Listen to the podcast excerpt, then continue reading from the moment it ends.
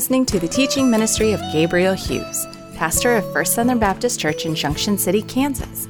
Monday, Tuesday, and Wednesday on this podcast, we feature 20 minutes of Bible study through a New Testament book. On Thursday is a study in the Old Testament, and then we answer questions from the listeners on Friday. Each Sunday, we are pleased to share our sermon series. Here's Pastor Gabe. In our study of the Gospel of Matthew, Jesus has been baptized by John the Baptist in the Jordan River, and he has successfully resisted the devil's temptations in the wilderness. And these things being done to fulfill all righteousness, as he said with John the Baptist. Now, Jesus comes out of the wilderness to begin his preaching ministry, and that ministry begins here in Matthew 4 with kind of a brief narrative overview the only distinct words we get from Jesus preaching are these Repent, for the kingdom of heaven is at hand. That's verse 17. And if you have a red letter Bible, you can already identify the next phrase Follow me, and I will make you fishers of men. That's in verse 19. But of course, this is setting up some much more broad teaching coming up in the Sermon on the Mount. Matthew chapters 5, 6, and 7. Undoubtedly, the greatest sermon that was ever preached. The question, who is your favorite preacher, is always a, a, funny one to me. Of course, you've heard me say before some of those men that have been the most influential to me, but I think that the answer to who my favorite preacher is should be obvious. It's Jesus. He is the preacher that I most desire to emulate. He is my Lord and my King. While saying Jesus was the greatest preacher might strike you as a typical Sunday school kind of answer, you might be surprised to learn that not all professing Christians think of Jesus as even being a great preacher at all. At a Methodist college that I attended, one of the professors was talking about the life and times of Jesus. I don't remember why, because it wasn't really the point of the class. But I remember my professor saying that he believed that Jesus was not an extraordinary preacher. There wasn't really anything about his words that were all that awe inspiring, my professor said, nor was he very charismatic or a skilled orator. All of my classmates kind of hummed and nodded in agreement, so I just had to speak up. I said, What makes you say that? And I didn't ask the question to be argumentative. I expected, even as he was explaining his opinion, that the kind of answer that he was going to give was going to be something like we find in Isaiah 53. He had no form or majesty that we should look at him, and no beauty that we should desire him. He was despised and rejected by men, a man of sorrows and acquainted with grief, and as one from whom men hide their faces.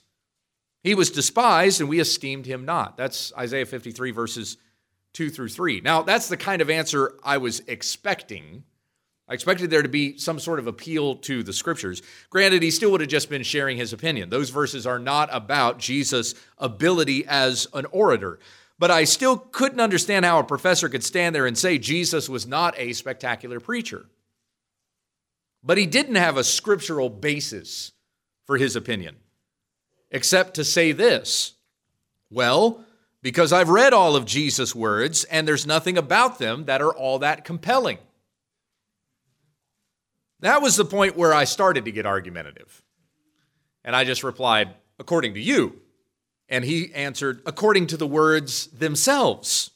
Name one thing that Jesus said that was even unique he would say, You have heard it said, You shall love your neighbor and hate your enemy. But I say to you, love your enemies and pray for those who persecute you. My professor said that was not a unique idea. Even Buddha was saying, Love your enemies. Now, that isn't exactly true, but we'll talk about that when we get to the next chapter, is where we find that passage in Matthew chapter 5. I simply remained on point and said to him, So even though Jesus attracted thousands of people, and people would journey to listen to him, you still don't think he was a great preacher? And the professor merely shrugged and said, He was just in the right place at the right time. Look at Israel and who their options were. They either listen to the crazy guy out in the desert who's eating locusts and honey, and he's telling them to turn or burn, or they listen to the soft spoken guy who's saying, live and love. Yet, according to what we read here in Matthew 4 17, Jesus was preaching exactly what John the Baptist preached repent, for the kingdom of heaven is at hand. The same words John used in Matthew 3 2. Contrary to what my professor believed, Jesus was more than a mediocre preacher. He was the greatest preacher who ever lived, and there will never be another greater than Jesus was. How do I know that Jesus was the greatest preacher of all time? Now, avoiding further Sunday school answers like because he's God or because the Bible says so, as true as those answers would be, I would say I believe Jesus was the greatest preacher for these three reasons. Number one, because the people were in awe of his words. At the end of the Sermon on the Mount in Matthew 7, it says, The crowds were astonished at his teaching, for he was teaching them as one who had authority and not as their scribes. It takes more than the ramblings of a soft spoken carpenter to speak with great authority. The second reason why I believe he was the greatest preacher, because the people were healed by his words. In Matthew 8, Jesus merely spoke a word and a centurion's servant was healed. I should have said to that professor, You mean to tell me that Jesus' words had the power to heal diseases and cast out demons, but they didn't have the power to compel a crowd? Third reason why I think he was the greatest preacher because the people wanted to kill him for his words. If Jesus' words were not compelling, why were there people who wanted to put him to death for what he preached, even in the very town where he grew up? In Luke 4, Jesus preached at Nazareth and the people wanted to throw him off of a cliff. Folks, that's a powerful preacher. He preached words people didn't merely disagree with, they wanted to kill him for them. Look again at verses 12 and 13.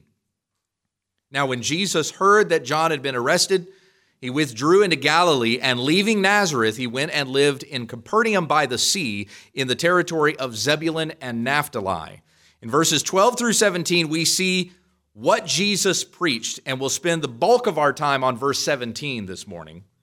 In verses 18 through 22, we see whom Jesus called, talking about the calling of his disciples. And in verses 23 through 25, we see the great crowds that Jesus ministered to. But this is setting us up. Matthew is moving through this rather rapidly because he's setting us up for the Sermon on the Mount. And that's where we'll get to next week.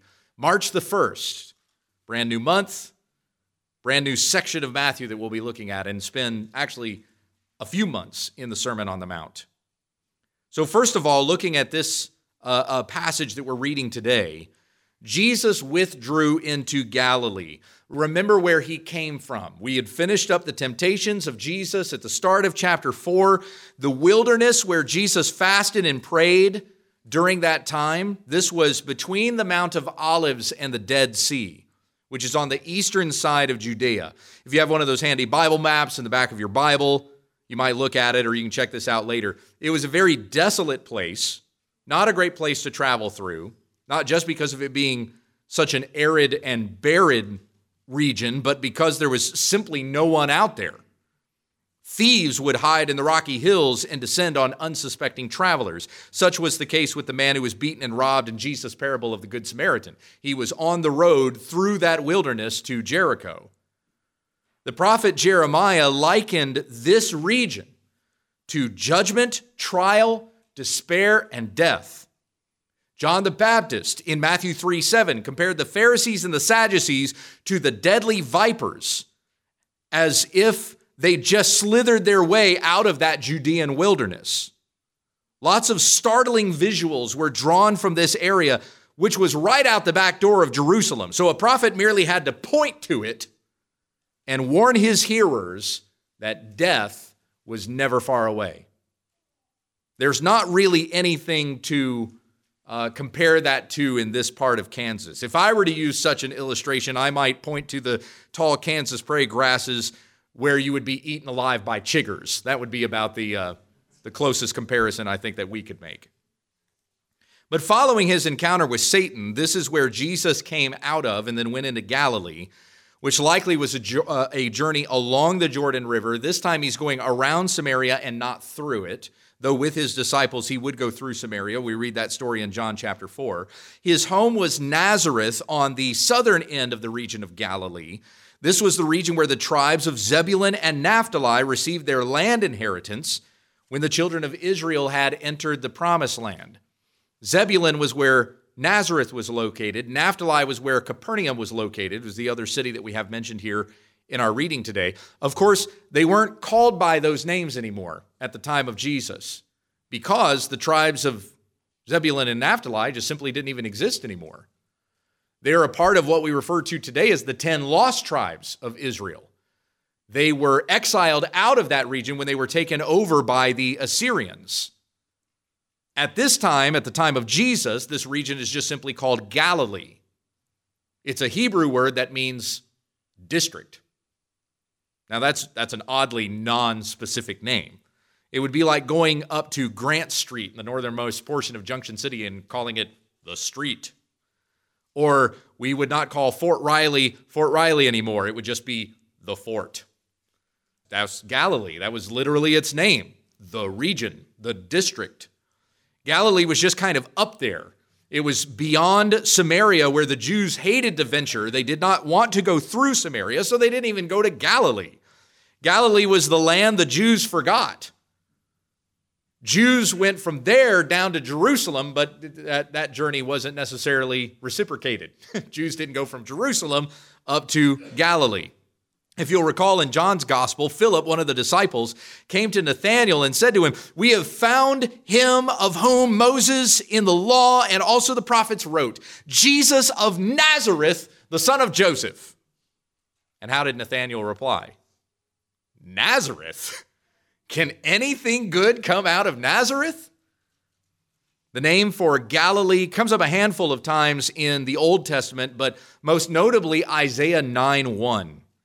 This is the chapter where we read in verse 6 For unto us a child is born, to us a son is given, and the government shall be upon his shoulder. And he shall be called Wonderful Counselor, Mighty God, Everlasting Father, Prince of Peace. We hear that verse read just about every Christmas, right? It's in verse 1 of that same chapter where it says, But there will be no gloom for her who was in anguish in the former time. He, being God, brought into contempt the land of Zebulun and the land of Naphtali, but in the latter time, he has made glorious the way of the sea, the land beyond the Jordan, Galilee of the nations, or in other words, the district of the nations, or the district of the Gentiles. Galilee was in a very bleak state at the time of Isaiah, but there was the hope of a promise of the coming Messiah who would come to exactly this region. This is where Jesus, the Son of God, King of Kings and Lord of Lords, began his earthly ministry.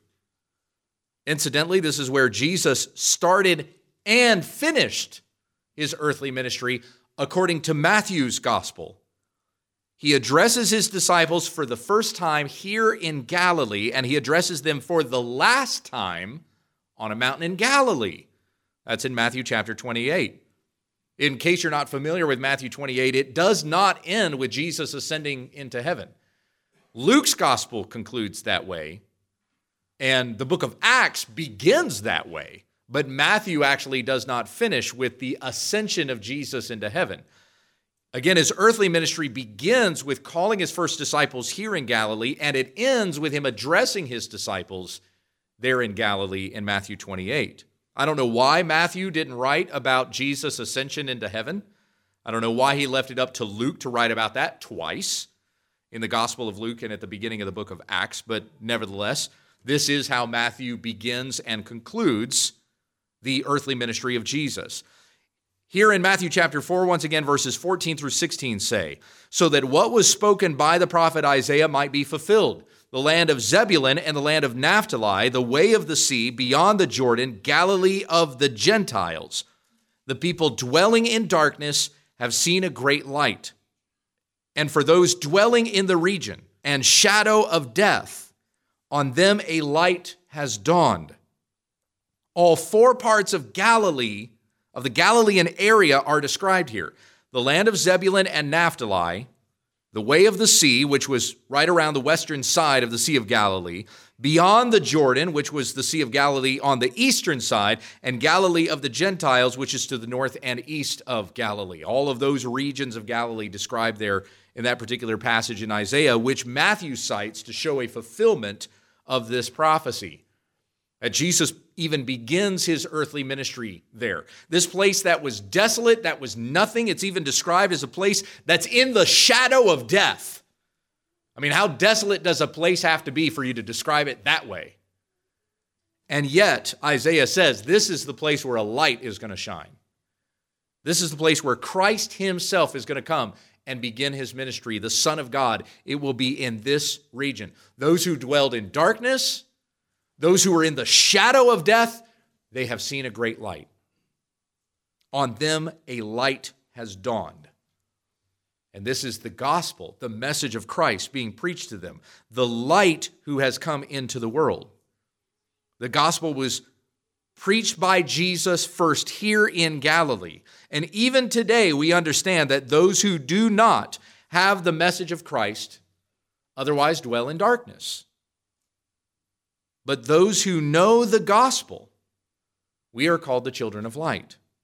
Ephesians 5 8 says, At one time, you were darkness, but now you are light in the Lord. So walk as children of light. In 1 John 1 5 through 7, we read, This is the message that we have heard from him and proclaimed to you that God is light, and in him there is no darkness at all.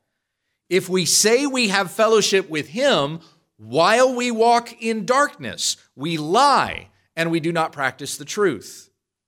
But if we walk in the light as he is in the light, we have fellowship with one another. And the blood of Jesus, his son, cleanses us from all sin. What is the gospel that we have heard proclaimed and has brought us from darkness into light? In Matthew 4:17, we see the summary of this gospel message in these words. Jesus said, "Repent, for the kingdom of heaven is at hand. I don't know if you have ever seen a soapbox preacher before or a guy standing on a street corner who's preaching and proclaiming as people walk by. But I say to you, we should not consider the announcement by Jesus as being any different than that. When we see a soapbox preacher out there, we should not have the mindset of, oh, that guy, man, he just needs to quiet down. That's not the way you win souls. That's exactly what Jesus did. He went to the crowds and he stood up and he proclaimed, Repent, for the kingdom of heaven is at hand. Loud and bold and with authority, that the people may hear it and turn from their sin and trust in God. What does this statement mean? Repent, for the kingdom of heaven is at hand. Let me give you three things that this message proclaims arrival, action, and authority. Repent, for the kingdom of heaven is at hand. It announces an arrival, it calls to action, and it declares authority. So, first of all, arrival. The king is here, proclaiming the message of his kingdom. Again, these are the exact words that John the Baptist preached in Matthew 3 2. All that John proclaimed was about Jesus, and it was fulfilled by Jesus. John was not just a madman yelling in the wilderness, he was prophesying the coming of the Messiah. And John the Baptist spoke the words that God told him to speak. John the Baptist was certainly well versed in the Old Testament scriptures. We see him quoting Old Testament passages, but he even proclaimed that which God told him to say. And in John's gospel, John the Baptist makes that point. It was the Lord himself who told him to say what he said. And it was the Lord who revealed to him who the Messiah would be. And so when Jesus passes by, according to John's gospel, John the Baptist says, Behold, the Lamb of God who takes away the sin of the world. John the Baptist was the forerunner to the king. He was the herald who preceded the king, announcing that the king was coming. When Jesus arrived, preaching the same words as John the Baptist, he verified and authenticated everything that John said. Jesus came announcing the same thing as if to say, The king is here. So John the Baptist was saying, The king is coming, and Jesus shows up to say, The king is here. So, first of all, we have the announcement of an arrival. Secondly, a call to action. This message is more than an announcement, it is a call to action. We see right here at the very start of this proclamation what word? Repent. Turn from your sin and rebellion that you have committed against God. To love God is to have such a reverence for Him that you turn from your sin and you give honor to him. These words are the sum and substance of all of Jesus' preaching. He came to preach repentance and the kingdom of God. One does not enter the kingdom of God if they do not turn from their sin and follow Jesus. I shared with you when we were going through Galatians that the command to repent and believe as Jesus says in Mark 1:15 is a command to turn from something and to something else. You don't just turn away from doing sin. You turn to Christ who forgives you of sin and cleanses you from all unrighteousness. Your desire becomes Christ instead of your sin. He is the object of your affection rather than yourself being the object of your affection. If you do not turn to Jesus, then you haven't actually turned away from anything at all. You're just kind of shuffling sins around. You might turn from one sin, but unless you turn to Jesus, you're just turning to another sin. You can, by strength of your own will or by your own volition, is the word that we often use to describe this. You can, by your own volition, turn away from intoxication to drugs and alcohol. But unless you turn to Jesus and are fully satisfied in Him, you're just going to find something else to give you a different high.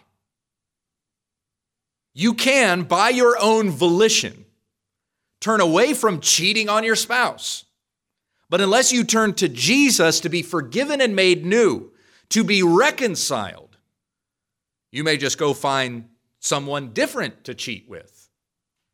Or you may never reconcile with your spouse or with God, and you think that you're in good standing as long as you're not out having an affair.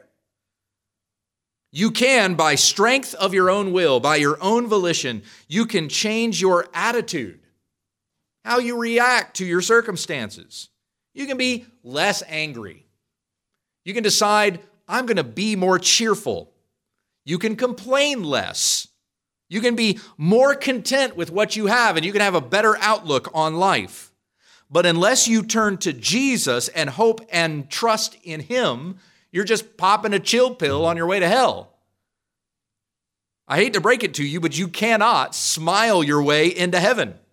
A cheery disposition is not what saves a person from their sins. Jesus saves you from your sins.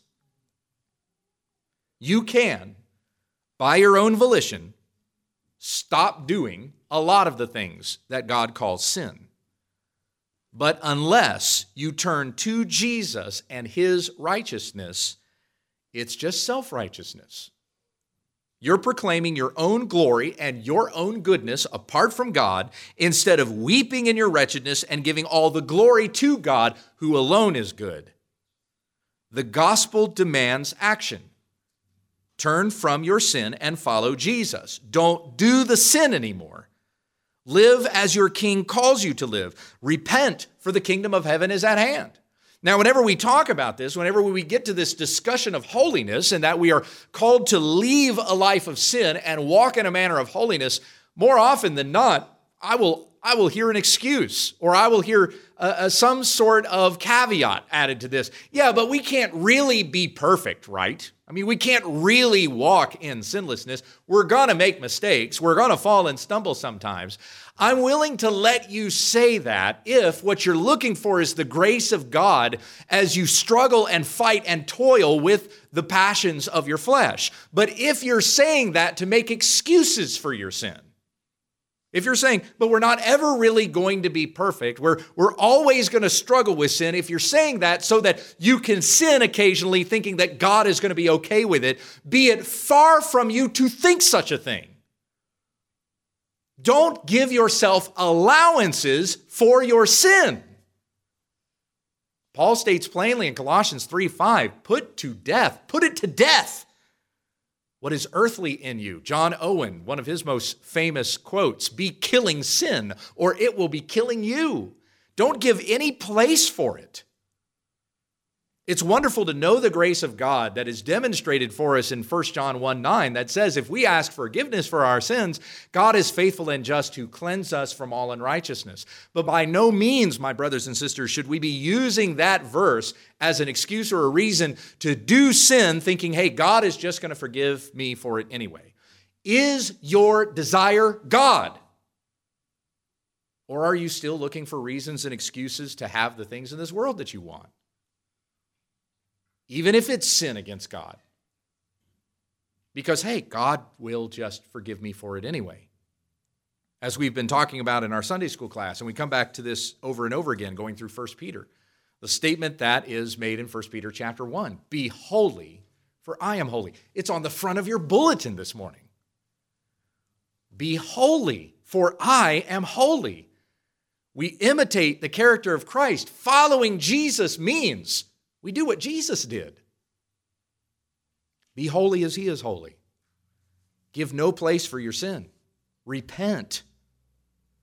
Follow the call to action in repent, for the kingdom of heaven is at hand. That brings us to the third proclamation. We have arrival, we have action. Finally, we have the declaration of authority.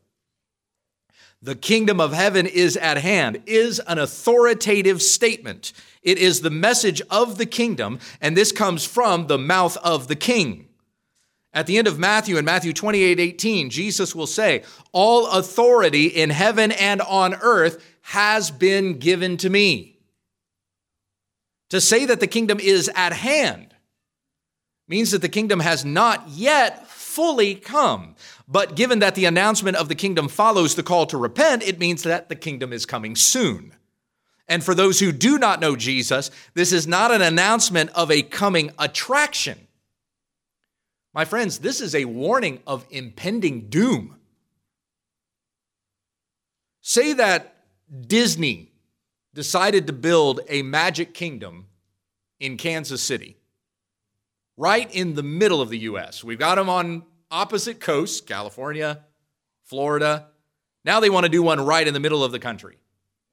So they would probably do a saturation mailing within like a 150 mile radius. Every home within that distance of Kansas City, and we're about 120 miles from there, we would receive a flyer in the mail, maybe with special coupons. Disney's new Magic Kingdom coming to Kansas City in 2022. People would start making reservations, they'd start making plans. They'd call up and say, Hey, how can I get a spot to the new Magic Kingdom, even though it's two years away? If you went to the Magic Kingdom, you might have a lot of fun and you'll spend a lot of money. But if you did not go to the Magic Kingdom, how would your life be any different? It's not a real kingdom, it's a theme park. But the kingdom of God is a real kingdom. It is the supreme kingdom. What did it mean to announce that the kingdom is coming? It meant that the kingdom was coming to conquer and to reign. Everyone would be subject to the rule of the king. And if you did not bow the knee and honor the king, you would be treated as enemies of the kingdom. And my friends, when you try to raise yourself against the ultimate supreme kingdom and authority of heaven, you will not win that battle. According to the parable of the wedding feast in Matthew 22, those who even refuse to wear the garments that the king requires of his guests will be bound hand and foot and cast into the outer darkness where there will be weeping and gnashing of teeth. In verse 14, Jesus says, For many are called, but few are chosen. The gospel is not an open ended invitation. It is not a flyer in the mail. It is not a coupon or a get out of hell free card. I've used that illustration many times in my sermons, and my kids are just beginning to understand the metaphor because they enjoy playing Monopoly. So we'll play Monopoly together, and you always love that Community Chest card when it comes up. Get out of jail free. I'm holding on to that one because when I get thrown in jail, I can just play this card and get out. Many of us treat saying that, that prayer of salvation as a get out of hell free card. As long as we've prayed it, we've stamped our ticket, and we're sure that when that day rolls around, all we got to do is flash that card and say, hey, I'm good. But the Apostle Paul says in Romans chapter 11, who has given a gift to God that he might be repaid? God owes you nothing. You don't have a card that somehow trumps the authority and the judgment of God. We are saved by grace through faith in Christ alone and in no other way. This message of the gospel, this announcement of the kingdom, demands a response. Every word from the mouth of the king is spoken with authority. Those who have heard the voice of the king and are convicted in heart will, re, will, will turn from their rebellion and they will follow him. But those who do not turn, they will be destroyed. Like my professor said, John the Baptist had the message of turn or burn. Jesus had the message of live or love. No, Jesus was preaching turn or burn as well. I've heard uh, Steven Lawson say there was never a greater fire and brimstone preacher than Jesus himself. It's not just those Baptist preachers on Sunday morning slamming their pulpits. It's Jesus himself. Turn, repent. The kingdom of heaven is at hand. Judgment is coming. Jesus said in John 10, 26 through 30, You do not believe because you are not among my sheep. My sheep hear my voice, and I know them, and they follow me. I give them eternal life, and they will never perish, and no one will snatch them out of my hand. My Father, who has given them to me, is greater than all, and no one is able to snatch them out of my Father's hand. I and the Father are one. This statement, repent for the kingdom of, uh, uh, of heaven is at hand. This is an everlasting gospel. It was proclaimed before Jesus came, and it continues to be proclaimed as he sits on high, enthroned in heaven. Those who believe in the everlasting gospel will have everlasting life. We are saved from the kingdom of darkness, which is perishing and coming under judgment, and we are saved into the kingdom of light, which is eternal and coming in glory. Yes, this message is frightening to those who do not believe, but to those who do believe, this is a wonderful, glorious message. It doesn't need dressing up, it doesn't need a laser light show, it does not need a fog machine. Amen, Raymond. It doesn't need popular culture to be appealing. This message of the gospel attracts everyone who believes it esteemed theologian Matthew Henry said, Ministers must not be ambitious of broaching new opinions, framing new schemes, or coining new expressions, but must content themselves with plain, practical things, with the word that is nigh us, even in our mouth and in our heart. We need not go up to heaven nor down to the deep for matter or language in our preaching. As John prepared Christ's way, so Christ prepared his own and made way for the further discoveries he designed with the doctrine of repentance. As followers of Jesus, as subjects in his kingdom, we must obey the commands of the king. You have heard me say many times that we are saved by grace through faith, as I've said it even in this sermon. And that is certainly true. We are justified by faith, not by our works. You are saved by grace alone, through faith alone, in Christ alone. And that's it. That's all there is to it. But do not hear me say that obedience is not important.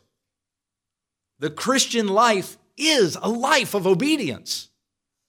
You will demonstrate that you are a child of the kingdom of God when you obey the word of God. In John 14, 15, Jesus said, If you love me, you will keep my commandments. Verse 21 Whoever has my commandments and keeps them, he it is who loves me, and he who loves me will be loved by my Father, and I will love him and manifest myself to him. John 15, 10 through 11. If you keep my commandments, you will abide in my love, just as I have kept my Father's commandments and abide in his love. These things I have spoken to you, that my joy may be in you, and that your joy may be full. The first commandment of the kingdom, according to this announcement by Jesus himself, is to repent. So do that. Follow in the way of the kingdom of God. Do not follow in the way of the kingdom of this fallen world. You must not be like the world, even in your thinking. If you call yourself a Christian, but you also believe a boy can call himself a girl, a gay couple can call themselves married, and an unborn baby can be called something other than a person, you can stop calling yourself a Christian because you have not heard the call of Christ to repent. Again, we read in 1 Peter 1 13 through 19. Therefore, preparing your minds for action and being sober minded, set your hope fully on the grace that will be brought to you at the revelation of Jesus Christ. As obedient children, do not be conformed to the passions of your former ignorance but as he who called you is holy, you also be holy in all your conduct. Since it is written, You shall be holy, for I am holy. Today in our 1 Peter class, we were in 1 Peter 3, starting in verse 8. Finally, all of you have unity of mind, sympathy, brotherly love, a tender heart, and a humble mind. Do not repay evil for evil or reviling for reviling, but on the contrary, bless. For to this you were called that you may obtain a blessing. For whoever desires to love life and see good days, let him keep his tongue from evil and his lips from speaking deceit. Let him turn away from evil and do good. Let him seek peace and pursue it. For the eyes of the Lord are on the righteous, and his ears are open to their prayer, but the face of the Lord is against those who do evil. So, as Christians, then, as we put these things into effect, or as I said to the class uh, this morning, holiness shows. So, what does it show? No longer have hatred or bitterness in your heart, but love as Christ has loved us. Do not lust for another person, but have the mind of Christ. Do not speak filthy words, but let the transformation of a new heart that is in Christ Jesus be reflected in your language. For Jesus said, Out of the abundance of the heart, the mouth speaks. Do not lie or gossip or speak disparagingly of others, but encourage one another and speak the truth of Christ in love.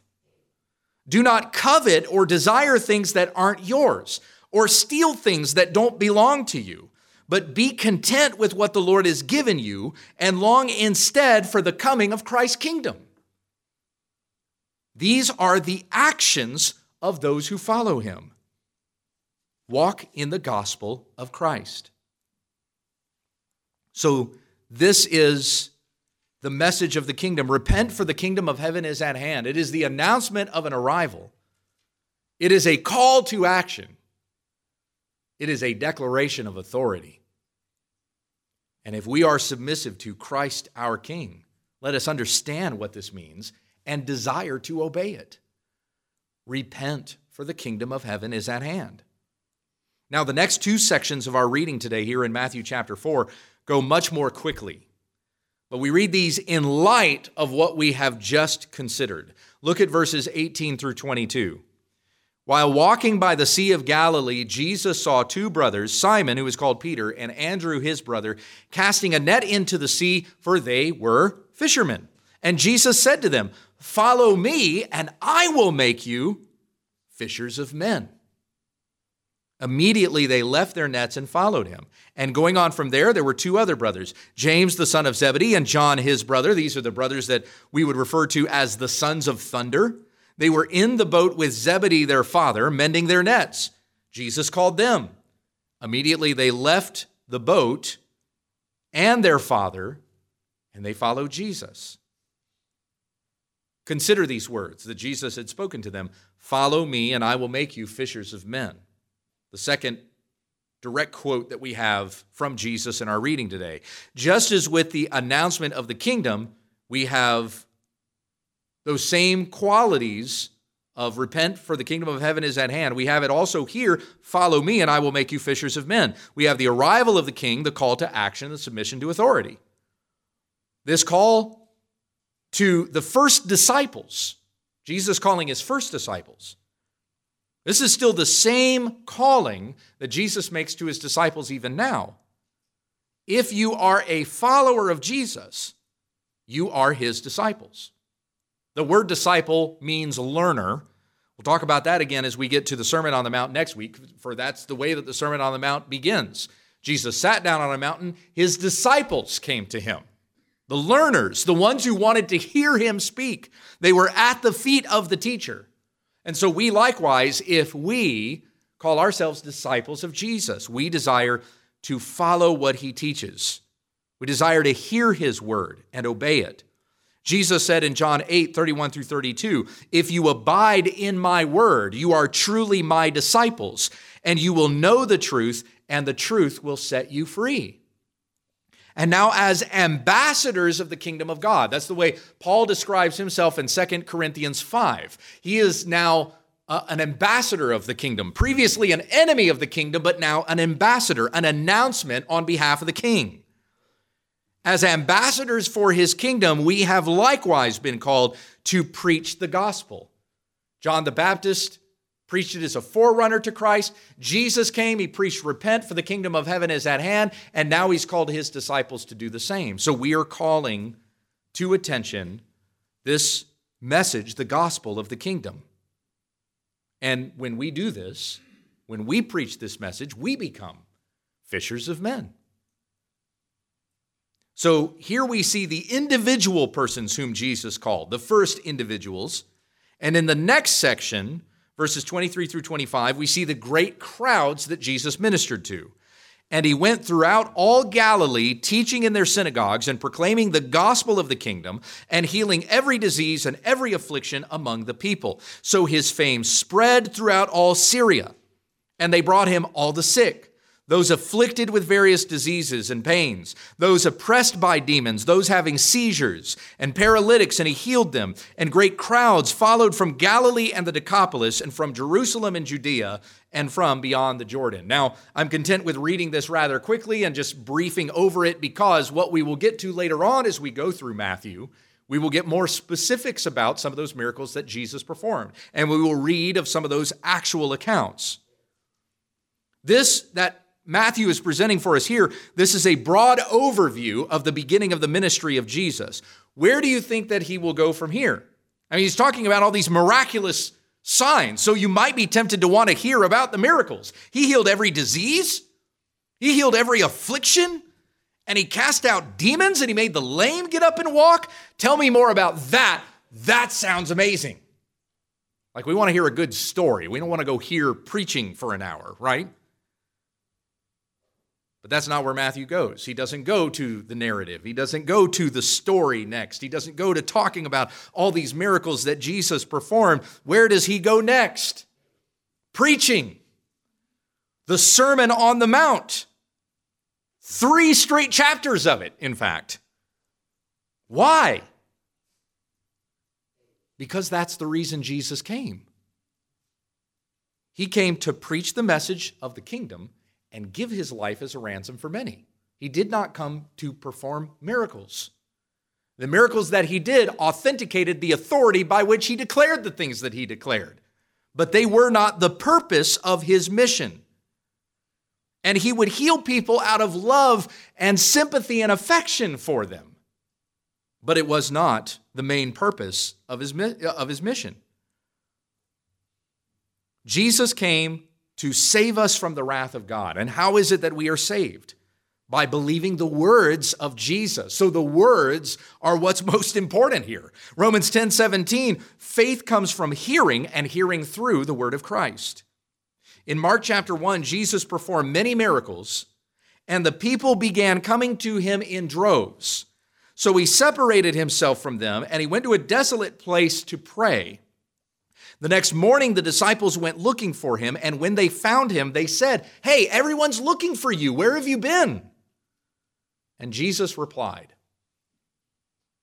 Let us go on to the next towns, that I may preach there also, for that is why I came out. Not to do great signs and wonders or when the Pharisees demanded that Jesus do such a thing, he says, A wicked and evil generation asks for a sign or a wonder. But no sign is going to be given to this generation except for the sign of Jonah, which meant Jesus was going to die, be buried for three days, and come back alive. That's the sign. So, as I said, Jesus was the greatest preacher who ever lived. He came to preach, he had the Holy Spirit of God, for he was God himself. No one could have been more effective than Jesus was. There are great preachers today, preachers that I've recommended to you that I would say we should even emulate and imitate their ministry. But one of the things that makes those preachers great whenever I direct you to a person like that is because they desire to imitate Jesus. So we might have real world earthly examples of what it means to live as Jesus lived. He is ultimately who we aspire to be like. 1 Corinthians 11 1, the Apostle Paul said, Imitate me as I am of Christ. So, as a preacher, I desire to imitate the preacher, the Lord Jesus Christ. Obey his preaching, and you will live.